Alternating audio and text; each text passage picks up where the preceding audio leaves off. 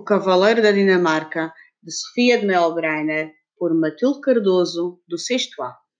Lá fora havia gelo, vento e neve, mas em casa do cavaleiro havia calor e luz, riso e alegria. E na noite de Natal, em frente de uma enorme lareira, armava-se uma, uma mesa muito comprida, onde se sentava o cavaleiro e a sua mulher, os seus filhos, os seus parentes e os seus criados. Os moços da cozinha traziam as grandes peças de carne assada e todos comiam, riam e bebiam vinho quente e cerveja com mel.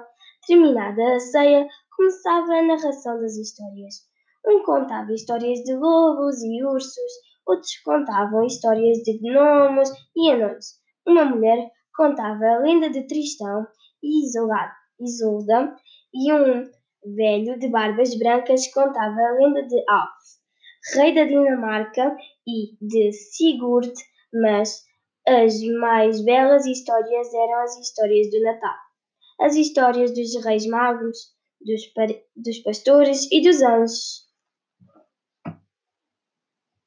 Muito bem.